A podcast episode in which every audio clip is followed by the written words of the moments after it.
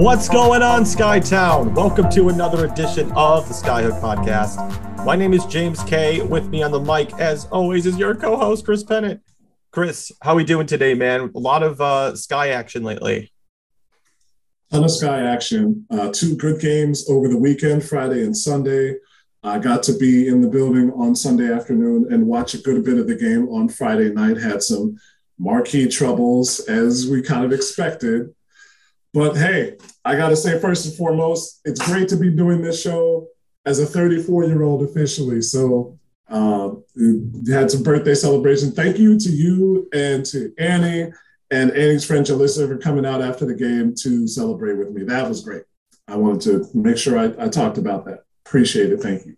Yeah, man. It was so fun that we got a chance to do that. And you were gifted a WNBA game on your birthday, which is kind of nice. You know, we got a chance to celebrate that. And yeah, it was so fun that we got a chance to go out after the game. Um, shout out to Fatpour.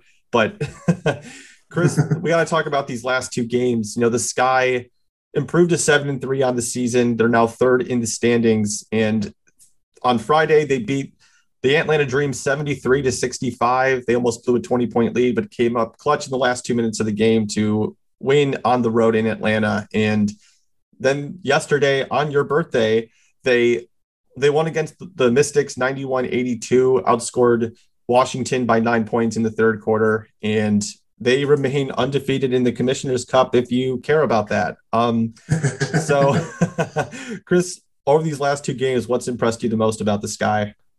Uh, there's synchronicity. I, I, know I mentioned that on Twitter as I was doing the quotes, and then Zach Draves uh, asked uh, said the same word in a question that he asked at the press conference yesterday. But it's true. The sky the sky have, have improved in their synchronicity on offense and defense, especially on defense. Some of that is due to I think sheer talent. Even though Emma Meesseman uh, would not say that just because she said yesterday it's about uh, the team working together as a unit.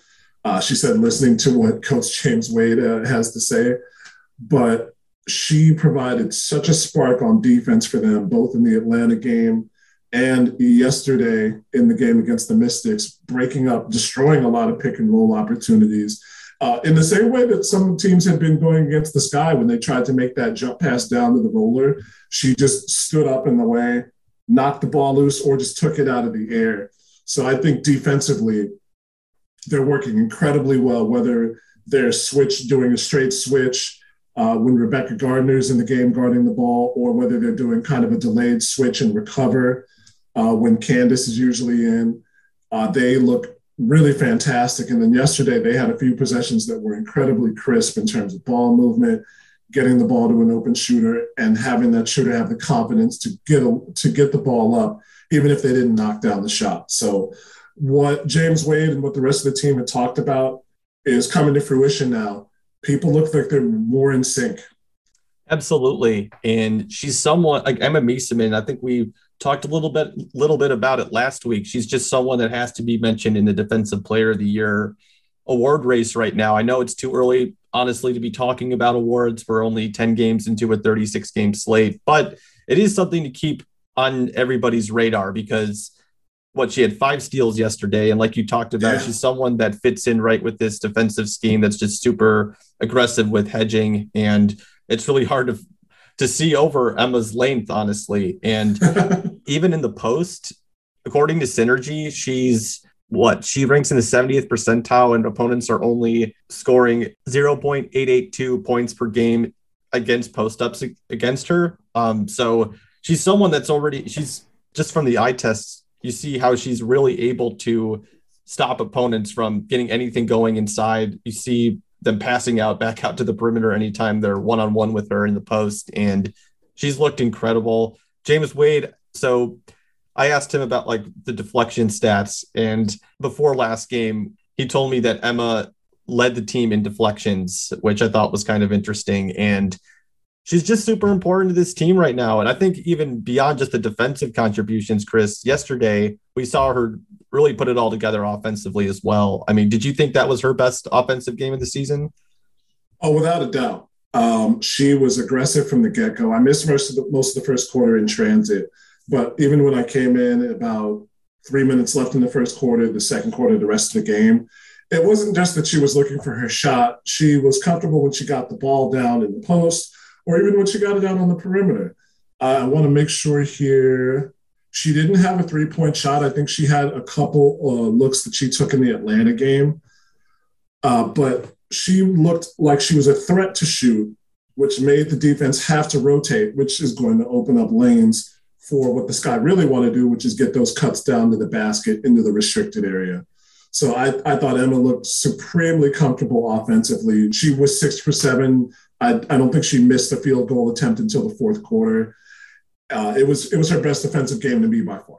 I completely agree, and I honestly felt that in that dream game, I was starting to worry a little bit about the Sky's offense. And again, keeping in mind it was only nine games in after the game, but it really did look stagnant at times. And against the Dream, what they blew, they started the game off 24 to four, you know, and it just seemed like it was going to be one of those runaway games. Atlanta wasn't really running a lot of set plays, you know, like what they've been doing kind of all season, just freelancing with Rhyne Howard just making insane amount of threes. I think she's shooting over 40% from three this year. And Erica Wheeler, I mean, she's someone that can score in isolation and has the athleticism to really do a lot of things for you in the half court. And I just thought, okay, if they're not really going to have really coherent offense against this Sky team that has the best defensive rating or has like the second best or third best defensive rating in the W, I think it is. Um, the second best defensive rating in the league right now. I just didn't think they were going to come back in that game, and they were able to. So I was a little bit worried about this guy's offense coming off that performance. But yesterday, they finally, like the Sky finally overcame their shooting woes and they shot over 40% from beyond the arc. Allie Quigley looked a little bit more comfortable out there, and th- the shot just started to fall. Honestly, with the way the Sky were struggling, you kind of felt like at a certain point they were just going to kind of figure it out. Um, they still have to string together more games like this, but mm-hmm. do you think this guy's shooting struggles are over for now, or is that something where, that was even on your radar heading into this game? Yeah, it's, it's it has and it still is. Uh, Dana Evans is the leading three point shooter for the team, which is unexpected on the team with Courtney, Allie, and, and even Candace. Candace is, I think, the, the closest person to Dana in terms of shooting from distance and making them. Uh, but it was still there, but there were good signs yesterday. Uh, James Wade kind of demurred when I asked if Allie was being more selective, but she only took five shots and she made three of them. And three of those five were from beyond the arc, and she made two of those. And one of those was a contested three coming off of a screen, which was the Allie Quigley, just the quick release that we are are so used to. And she took that shot without hesitation, made it. So I think he is right in the fact that she had been taking good shots and just missing them. But for the, the fact that she saw some go in, which is what every basketball player who is a jump shooter will tell you, just seeing the ball go in the net really, really helps. She had to work for her points against Las Vegas. And that's a testament to her being a veteran. But when you get Allie in the situations where she's most comfortable coming off of screens, uh, even late in the shot clock, getting the ball at the elbow and, and creating a jump shot for herself there.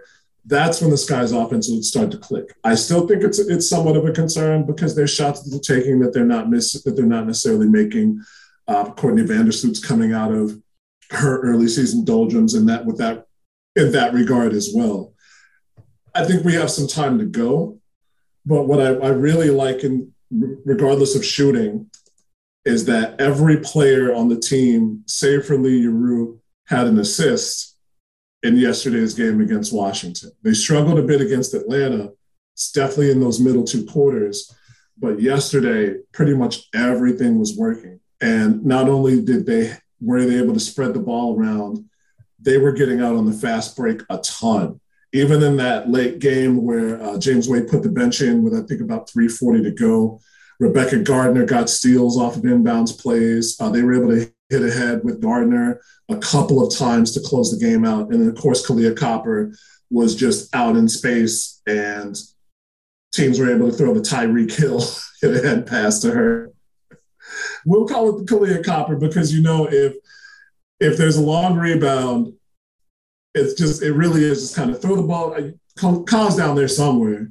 She'll she'll get it I mean, she was second in the league last year in fast break points per game. And we've already seen the Sky's offense change so much with her back in it. And the Sky over the last four games are averaging 14 fast break points per game, which was second in the WNBA. And they continue to pound the paint, man. I think that's also something that we haven't really talked about as much is just how this team is really focusing on taking the most efficient shot in basketball, which is right in the paint in the restricted area. Like you just kind of they are averaging 41 points in the paint per game um, in the league right now, and that's second in the league right now. So they're really taking care of business over there. Azurá Stevens is really, I felt like she's even improved in that area of the court. Someone that's just been super efficient. Yeah, and Z was a little uh, humble, not humbled, hobbled yesterday. Uh, she, you could tell that there was extra protection on her. I think her, it was like the left lower part of her leg and her right knee and so she wasn't banging around as much as she usually did. And she got a little bit of extra time on the bench. But she's been really good uh, all year long, I think, with getting her shot when she gets the ball down in the paint, as well as uh, second chance points off of offensive rebounds. And then when she had the opportunity, we saw her again hit that corner three, step up and take that corner three. So I, I, think that as long as she's doing well, I mean, they can sub in for her. Ruthie Hebard looked great again yesterday. Uh, but Z, I think, has really developed her touch down in the paint, um, just getting the short jump shot either inside the paint or just outside of it. She's going to be an important part of this team, honestly. Like, I know that she moved out of the starting lineup, but you can tell how involved she is anytime she steps on the court, and they they love going to her, and she's been way more aggressive this, this year than she has in the past, at least for with the sky. So that's something to keep in mind as we move forward. But do you feel like the Mystics are a better team than the Sky right now, or like which team do you think is better? I should say the Sky or the Mystics after seeing well, that last game. Well, they're going to have two games uh, talking about this upcoming game in Washington, where they've played two out of these three games without Elena Delle Donne. Yeah. But even so, the game that they played with EDD, the Sky won that one by nine. I, so I don't think so. And that was a game where the Sky have not were not as in sync uh, with their with their offense as they are now. Even though Emma had another solid game against them, Candace Parker had her triple double, and the bench was was putting up like Z had a really good game along with Rebekah Gardner that night. Uh, so I, I, I, can't say I, I, cannot say that Washington is a better team than Chicago right now, just because I think the the stats have borne that out. There are a lot of things that they do well. I think if there's anybody that has a bench that can contend with the Sky, it's Washington. With what with the way that Rui Machida plays the the position, the point guard, um, Elizabeth Williams coming off the bench, any team would want to have that. And Shatori Walker Kimbrough, I know is a vet, but I've loved her game since I started covering the league. She just is a harassment on defense. She's long enough to be able to frustrate players, and she can hit a shot when needed too. So I think that Washington's bench could contend with the sky, but um, offensively, with their starting unit, with their with their rotations, with what's available to them right now, I don't think that uh, they're better than Chicago at all. If this was still in the conference alignment, I think the Sky would be ahead of them. You know, we would be talking about them getting the number one seed in the conference over, you know, Washington, probably over, well, I guess Connecticut would be in the mix, but those would be the two teams out of the East that I'd say are, are gunning for the top spot. Uh, one thing I, I, do want to point out is I was looking back, we're talking about offense, but uh, the defensive synchronicity again, the Sky more than ever before are playing defense without fouling. Mm-hmm.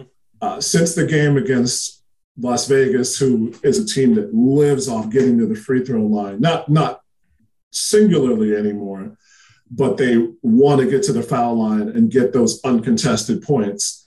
I think their free throw rate in that game was 20%. The Sky have allowed less than the 10% uh, free throws per field goal attempt since that loss. And Washington had two foul shots two foul shots until the fourth quarter when the bench came in and there was some, you know, kind of bumpy plays. Uh, against uh, Atlanta, I think Atlanta had eight free throws in that game. And even in the game before that, uh, uh, their, in their win against, I believe it was Washington, the Mystics only shot 11 times. Um, and uh, sorry, Phoenix. Phoenix didn't get to the foul line either. The way that the Sky are able to play defense without allowing foul shots is frustrating to teams. Where, where we are in press row, you can hear it from the bench. You can hear Becky Hammon talking about it. They're grabbing my shoe. They're grabbing rollers coming off the screens. Uh, Natasha Cloud was beside herself yesterday. Like they can't. It was like Breaking Bad. She was like, they can't get away with that. She can't keep getting away with that. And I think she was talking about some Courtney Vandersloot coming through screens.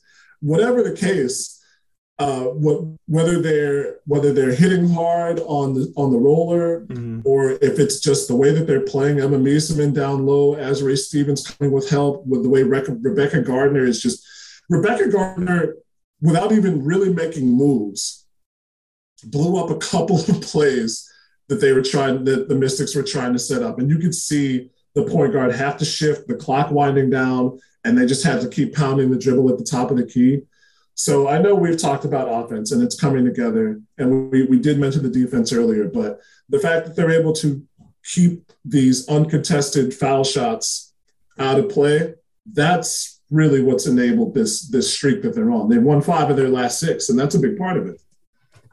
I think when you swap out Stef Dolson for Emma Meesseman, that you're probably going to commit less fouls. Same thing with swapping Re- Rebekah Gardner with Diamond a little bit, even though Rebekah has had she has fouled a decent amount in her first few games. But from an IQ mm-hmm. standpoint, I just think Rebekah makes better decisions, doesn't take as many risks as Diamond did. So, like when you swap those two players out for the ones that are on the t- the team now, it's just you're already seeing the difference, like you said. And you, Candace Parker is one of the most patient post defenders in the league, someone that ultra shots without making a lot of contact. So we've already seen that difference in Azurá Stevens as well, someone that's very patient and is still able to play physically without fouling. So that's been a major part of this Sky team. But I want to talk about the Mystics for a second because the reason I posed that question to you about where the Mystics are at compared to the Sky, yesterday, the offensive struggles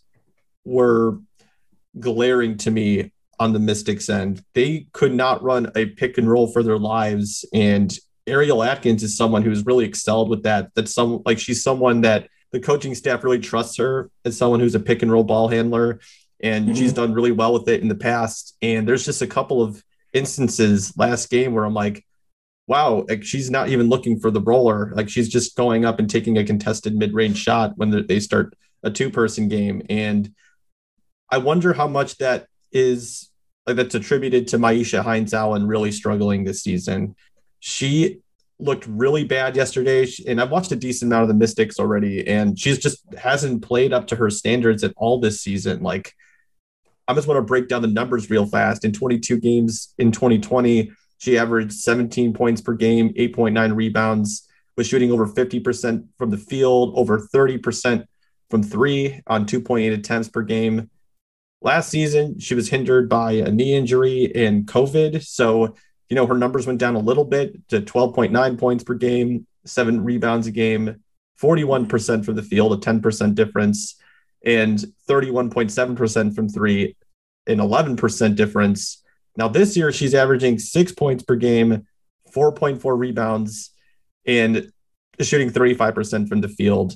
And Shakira Austin has taken over as the starting um, starting in that front court for them. So it's just kind of crazy how much people were talking about her, how now she's a she's making $170,000 this year and then making pretty much the same number the next 2 years. It's like a $5,000 increase the next 2 years after that and it just makes me wonder about if they made the right decision drafting Shakira Austin, making that trade out of out of um, that number one overall pick, just shipping that off and I just think this team really needs offense right now. They're ninth in the league in points per game, and I'm like, they could really use someone like Rhyne Howard right now as insurance to Elena Delle Donne. Um, do you think it's too early to even be making that, having that discussion? Even though I even hate bringing Shakira Austin, t- using Rhyne Howard against her because she's looked fantastic this season.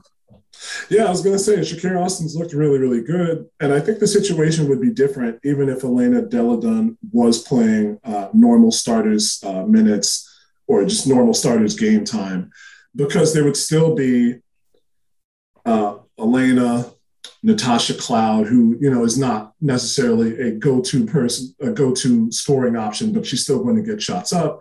And Elizabeth Williams coming off the bench now. Maybe if maybe they don't bring in Elizabeth Williams if Myisha Hines Allen doesn't have the knee injury, isn't hindered in, in such a way.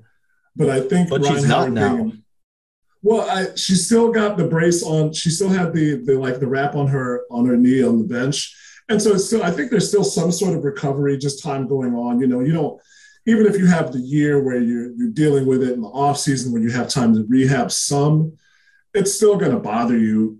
Like I, I, had a knee injury in college and I still feel it. You know, and so going through rehab, there's still something that I think might take some time to get back.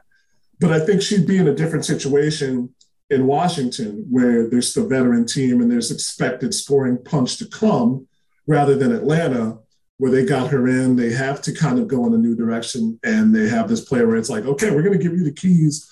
Let's see how you drive the car. So, like I said on Twitter, I love what Rui, Rui Machida and Shakira Austin, the way that they played all season long, and, and I stick by that. I, I think it's too early to kind of compare the two maybe as you get further down in the year and to see how Shakira uh, and Rhyne play with uh, the extended load of minutes coming out of college, uh, the grind of the WNBA in general, see how they really finish the season out. Uh, maybe fighting for one of those last two, maybe three playoff spots. Then we can look more about you know whether Washington should have traded that pick, whether they should have stuck stuck with Rhyne Howard and looked for her as opposed to Shakira Austin the only reason why breaking up two is like you can absolutely factor in Elena Delle Donne into the equation. Feel like okay, how would Rhyne fit in? Elena Delle Donne hasn't played in two years essentially, and isn't traveling on away games as much right now. You know, she's someone that you can't depend on her to be healthy for an entire season. She's someone that in practice, Kareem Copeland was telling me about this, just how like she stands up and doesn't even sit down for practice anymore like when she does media you know it's like it's better for her back to be standing up and be upright like this is something that she's going to be dealing with the rest of her career so like i just feel like Rhyne howard at least could fill in she's more of a ceiling raiser in the way that shakira austin's more of a floor raiser and maybe that's what is attractive mm. to you if you're drafting you know with that first overall pick and think that you know shakira austin's someone that can we can depend on and so just be someone that like is just steady and can I mean again she's looked great so far this season but Rhyne Howard I just thought coming out of college was a can't miss prospect. And even though again the motor narrative about her like just not having that dog in her or whatever like I just think that if you just watch the SEC tournament for a few games that you look at that player and see like, you know what? I think this player is like competitive enough where they can dominate. And we've already seen that this year. And she's obviously someone that needs, you know, like like you talked about, she she was given the keys to the offense immediately.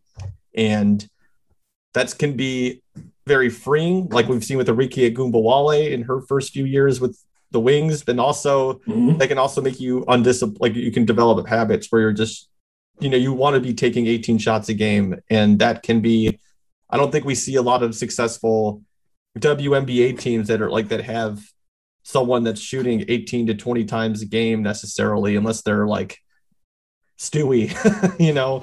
Um, but I don't know. I just felt like Rhyne Howard would act would have fit in so well here, and like you mentioned with Elizabeth Williams, who's excelled. She's someone that, like, for ninety thousand dollars, I mean, the production that she's brought to this team has just been incredible. She had five blocks the other day. I think it was just like she's just someone that is such a presence down low. And if you have Myisha Hines Allen, I'd rather have her work through her struggles in the starting lineup and have Rhyne Howard as that Elena Delle Donne insurance than have Shakira Austin and then have anytime Myisha Hines Allen comes into a game, she's just kind of looking over her shoulder on when Austin's going to be checking back in and taking up some of her minutes after she got that big contract. Like you've already made a commitment to her. So I'd rather have Rhyne Howard and have her be confident in like her role on this team than as opposed to where she's at now because it just doesn't look good this early on in the season, 12 games in. Yeah, I it's hard to argue against that. I, and I know I'm taking the kind of the body language posture belies what I'm saying, but I, I think that you you have a good point. If you have the contract, the players should have those those minutes. And you know, we don't know the inner workings of what Eric Thibault is thinking as opposed to Mike, um, what the coaching staff is trying to do. And I, I think they're trying to work around this problem of not having Elena at full strength and even not having Tina Charles anymore. So there's a changing identity with the Mystics. When they were successful, they had Elena, they had um, Kristi Toliver, Natasha Cloud, Aerial Powers, and Emma Meesseman, who were these players who gave you so many different things offensive, offensively and defensively that could not only frustrate teams, but kind of make them throw up their hands at a certain point and say, What am I going to do? And now you're trying to really feel out for that. So I think in that sense, you could have Rhyne Howard and let Rhyne Howard and let her develop.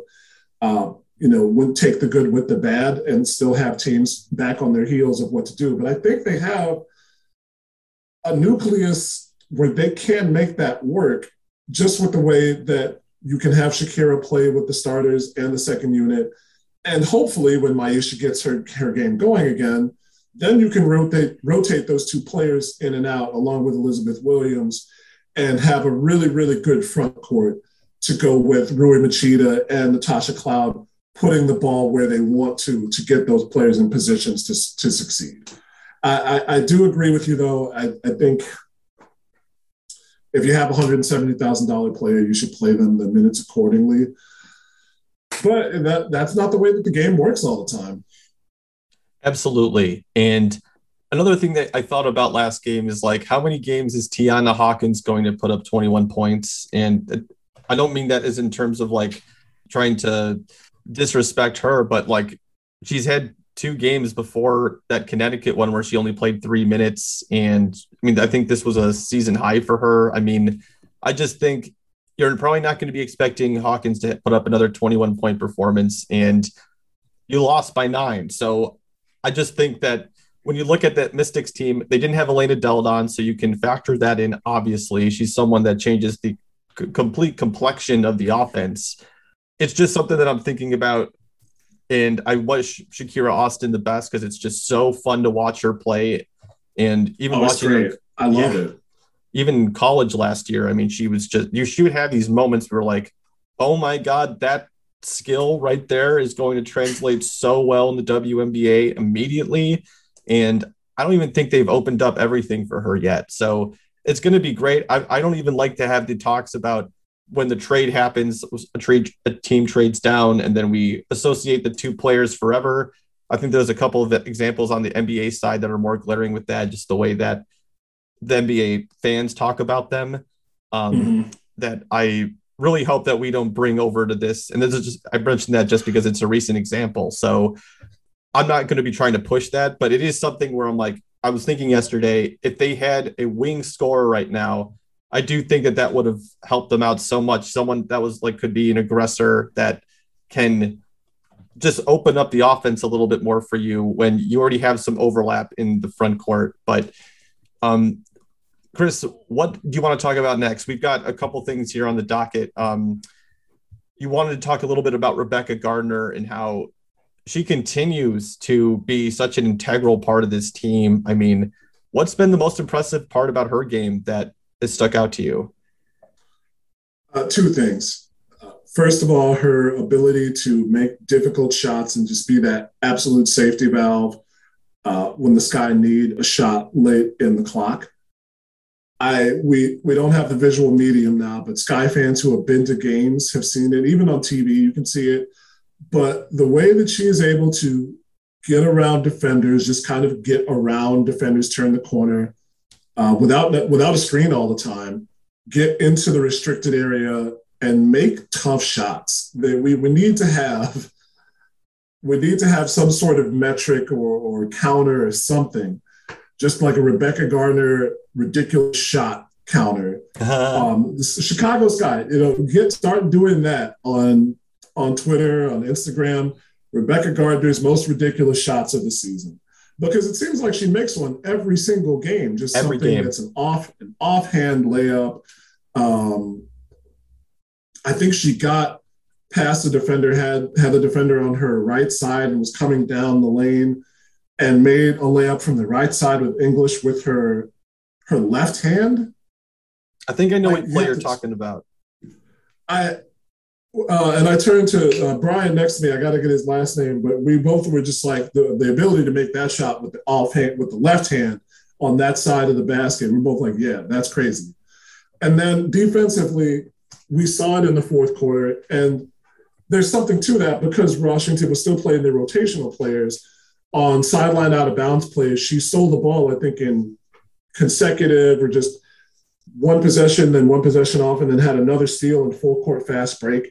I remember reading in the Jordan Rules, Sam Smith talking about the 70s Bulls and Norm Van Lier. And literally, he said that Norm Van Lier was able to break up possessions just by outrunning the pass. And Rebekah Gardner can do that. She just, whether it's in half court play or sideline out of bounds plays, there's a couple times where she will be playing a little bit off of her defender and the pass will go from the top of the key to the wing. She just outruns the ball and knocks it away and is on the break. That's something that we really haven't seen from this guy outside of Diamond in her in her best years. That's to have a player coming into camp from the from the financial side that's commanding a low money deal and from the basketball side of things that can run with your second unit that's so annoying for for opponents to deal with because you don't get a break, you don't get any time off. I want to give a shout out to Mark Schindler because he's someone that's been pointing out Rebekah's success as well, and he's if you don't follow him, please do so. He's one got such a wholesome Twitter account. And but he's also just someone who's just really brilliant when it comes to analyzing basketball. And he said, even though Rebekah's a bench player, that he would consider her as a all WNBA, all uh, defensive team for the WNBA. And I thought that was interesting because I don't think it's that outlandish of a statement to say, just given what she's brought to this team. She's someone that really gave Kelsey Plum a lot of trouble and yeah. someone that can just get in your head defensively. And she uses her speed and quickness in a way that I just can't imagine this team without her. It would be just think about where this team was at after Crystal Bradford went down and how limited the wing market was, at least on the W, like within the WNBA, not even factoring in Europe. This was just the best case scenario for this guy to pick up someone like this. And she's just so quick. I mean, those last two defensive plays at the end of the game, it was like I didn't think the Sky were going to lose that game, but you just see that that lead go to single digits. I'm like, oh shit! Like, did they did they need to take out the starters with three minutes left. And, you know, they uh Rebekah was able to steal that game for like for the sky. So if you get that out of a bench player, she's just someone that could potentially win you a game in the playoffs. And we saw that with Diamond last year with again like against the Lynx. Like I can see Rebekah having a similar game like that where she's just able to impact the game on both ends and put you over the hump, I guess, in a major playoff battle. So I think that's going to be really interesting too when we see her in the playoffs and how much the Sky end up utilizing her because she's been fantastic every time she's been on the floor for the Sky. So um, this is yeah. what you this is what you look for um, in players like that. Uh, because we we talked about you know and and uh, Annie Annie Costabile's talked about it too. With the Sky kind of turning from an offensive identity type team to a more defensive oriented identity type team. And just look at the steal percentage. I mean, Emma had that game yesterday, and we're still early in the season, but she's now fourth in steal percentage in the league, and Rebekah Gardner's 8th mm-hmm. You know, this is the Shey Peddy is, is playing uh, second unit minutes. Kennedy Burke is playing kind of more second unit minutes, and they're third, uh, seventh, and third respectively. But to have those two players, two players on the same team in the top 10, uh, means that teams are going to have to watch their passes, watch their passing lanes. It's going to throw off their sets, their pick and roll opportunities, like you said, um, things that they're trying to do, just bread and butter type plays. And against uh, Las Vegas, when they do meet up again, um, they're going to have to think about how to how to work around that. They're going to have to think about how are we trying to get into our sets? What are we trying to run? Because they have the added threat of just having those plays disrupted. If we if the Sky don't get a steal, they're going to have to reset in a lower shot clock. So you're right. I, I hadn't thought about it as much as you had when they lost Crystal Bradford, but that was a that was a tipping point where they're really going to have to figure out what to do because I don't know if the Julie Allemand deal had gone through yet, and they were still waiting for Ka to get back from Europe. They were still trying to figure out exactly what to do, and all we were talking about is who's going to come out, who's going to come and play behind Ka, and now they have their answer, and that I think has been the one thing that's been seamless. Rebekah Gardner coming in and playing solid minutes. She's closed games for them. You found someone with just over 60k to close games for you at times. I mean, Jesus, that's something that not a lot of GMs would be able to do. And already at this point, I'm like, I would just give James Wade executive of the year without a doubt. It's just that that race is over in my mind right now. Absolutely, man. Look how well Emma Meesseman has played. We've seen, and then they're about to get Julie Allemand, who is a starter in this league, but is going to be playing backup. We just talked about Rebekah Gardner. I mean, when you get three major pieces like that, and uh, if you look at everybody else's offseason, look at what the Sky did, especially the stakes of potentially losing your entire core. You know, with Allie Quigley could have retired. Courtney Vandersloot could have taken the season off. Kahleah Copper signed a two year deal with the Sky. So that means you, you, retained her for another year. It's just, I think the, the case for him versus some of these other teams right now, I mean, I, I just think that that it is just over for me in that award race. Um, I'll keep the door slightly open in case this guy completely okay. fall apart. But to All me, right. like right now, I give him a 99.9% chance of winning that award. Um, it's just the results speak for themselves, um, even this early on in the season. But Chris, want to wrap up with this Garrett's popcorn little yeah, man. here? Well, the Sky announced today that they are partner. They partnered with Garrett's Popcorn Stand, and this is just great. This is such a Chicago deal that like I I love when teams get. I know that like Garrett's is something that is like kind of blown up and everything, but I do love it when teams stay with their roots of like keeping it local. You know, with like it's so ingrained in Chicago culture. Waiting on that Malort uh, sponsorship to come through at some point. Um, please don't do that, Chicago Sky. Chris, so we're going to do this instead of the Kahleah Copper segment where we take one of her tweets and see if we agree or disagree with it. So, Chris, what is one partner that you'd want to see this guy team up with for a sponsorship? Oh, like a Chicago institution. Uh, you know, what? I'm gonna because I have had uh, beef. If there's anything I've had uh, a problem with this year at Wintrust, it's the the lack of, of available concessions and just the the delay around there. So I think that they should partner with Express Grill and get an Express Grill in in Wintrust Arena, just because I it would be just as busy. We all know what Express Grill and Jim's Original would look like on a night uh, just alongside uh, Roosevelt Road, but need extra concessions. Get an extra concession stand in there. Just say we're the official partner of Express Grill, or do like everybody else, we're the official partner of of um, Vienna Vienna hot dogs and get another stand in there because the concessions have so much trouble. Outside of that, I'm going to go back, back deep in the archives, my South Side lineage and heritage, if they were still around. Moo & Oink would have been a fantastic partner for the Chicago Sky to have. If, you, if you're from the South Side, you remember the jingle, and just think of the Chicago Sky sponsored by Moo & Oink, that would have been fire. That would have been absolutely fire. Sing it. Oh, I'm not singing that right now. You're not gonna do that. I'm not gonna do that.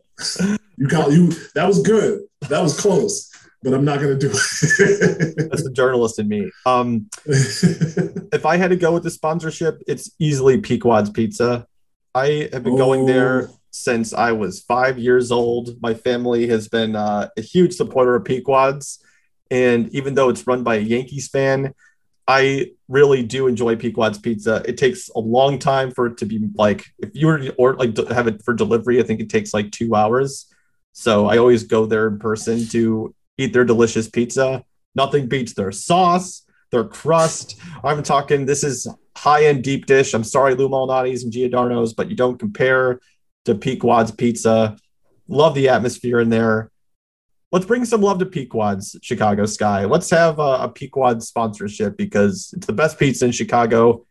That is a Maggie Hendricks approved statement. She also believes it's the best pizza place in Chicago. Happy birthday! Happy birthday to her, by the way. Um, happy birthday, but, Maggie! Yeah, we love Maggie on this podcast. We should have her on soon. But yeah, I really think that Pequod, Pequod's could be great. But you're shaking your head over here. You what? What do you? Yeah, I think Pequod's is mad overrated. I just keep I hear people talk about it, and I went there a couple years back because I hadn't gone yet. I hadn't been able to go yet, and I wanted to see what the hype was about. And I had it. It was it was super regular. It was regular, regular pizza to me. And I've had. What did you put chips on it? the salt. Listen to this salty dude right here, man. it was good pizza. Was it the best? Was it worth lining up on Clybourn Avenue for? Not to me. I would go to Phil's on 35th without a second thought and get that pizza. And Janice knows it's true. My guy Alberto knows it's true. Everybody in Bridgeport, Chicago, Chicago, look at me right now. If you if you're not from Chicago, or if you're from Chicago and you come to the city and people are like, "Oh, the Pequod's, go to the place with the whale on the sign," be like, "Nah, I'm going to Phil's. Phil's 35th in Aberdeen. Get yourself right. That's the best pizza in Chicago, right there. And we can fight about it if you want." You took it a step too far talking about the whale, Chris the whale is sacred to me. Oh my god! honestly, I might get that whale tattooed on me. That's how much Pequod's means to me and my family. Oh, get out of here! Oh my god, those are some fighting words, Chris. Those are some fighting words. Um, wow. Okay, well, another disagreement between me and Chris at the end of the podcast. Love that. Um, go to Pequod's. It's I mean, this I, I just hate Phil's now for no reason. Never had it before. Now I'm just gonna hate on it because you hate it on Pequod's because that's how uh dramatic I am. Um Chris, any last thoughts before we wrap up the pod? um, yeah, we got to talk about the sky breaking their curse. They won in the Rebel jerseys yesterday. They won the glass ceiling joints. Uh, I mentioned that on Twitter, and I, I, noticed it when I got in. I was like, Sabria, Sabria Whitaker, we're going to test the theory, and they got it done so we can stop the discourse about this guy having a jersey curse. Uh, it's no longer like it's like the Sky and the White Sox have dispelled their their jersey curses with the with the Rebel jerseys and the South Side jerseys. So we're we're, we're past that. We're completely past that now. Good call. I hadn't. I totally forgot about that. So good on the Sky for breaking the curse, reverse the curse, and uh, yeah. Well, Chris, great talking with you. Um, and thank you all for listening to this edition of the Skyhook podcast. If you want to support us, please do so by Venmoing us at at the Skyhook podcast. And if you want, I mean, it would also be great if you could rate and review the show and subscribe wherever you get your podcast. It really helps us out as we try to find sponsorships for the show. We're we're back every week, so we're going to be churning these out, and hopefully, we'll be able to find some partners for us maybe not Pequod's, but um, but if you want to contact us, you can always do so by emailing our mailbag, which is the skyhook mailbag at gmail.com. One more time, that is the skyhook mailbag at gmail.com. And if you want to find us on social media, go to the episode description and you can find that lovely information there. Chris, so glad we got a chance to do this. And uh, until Always. next time, man.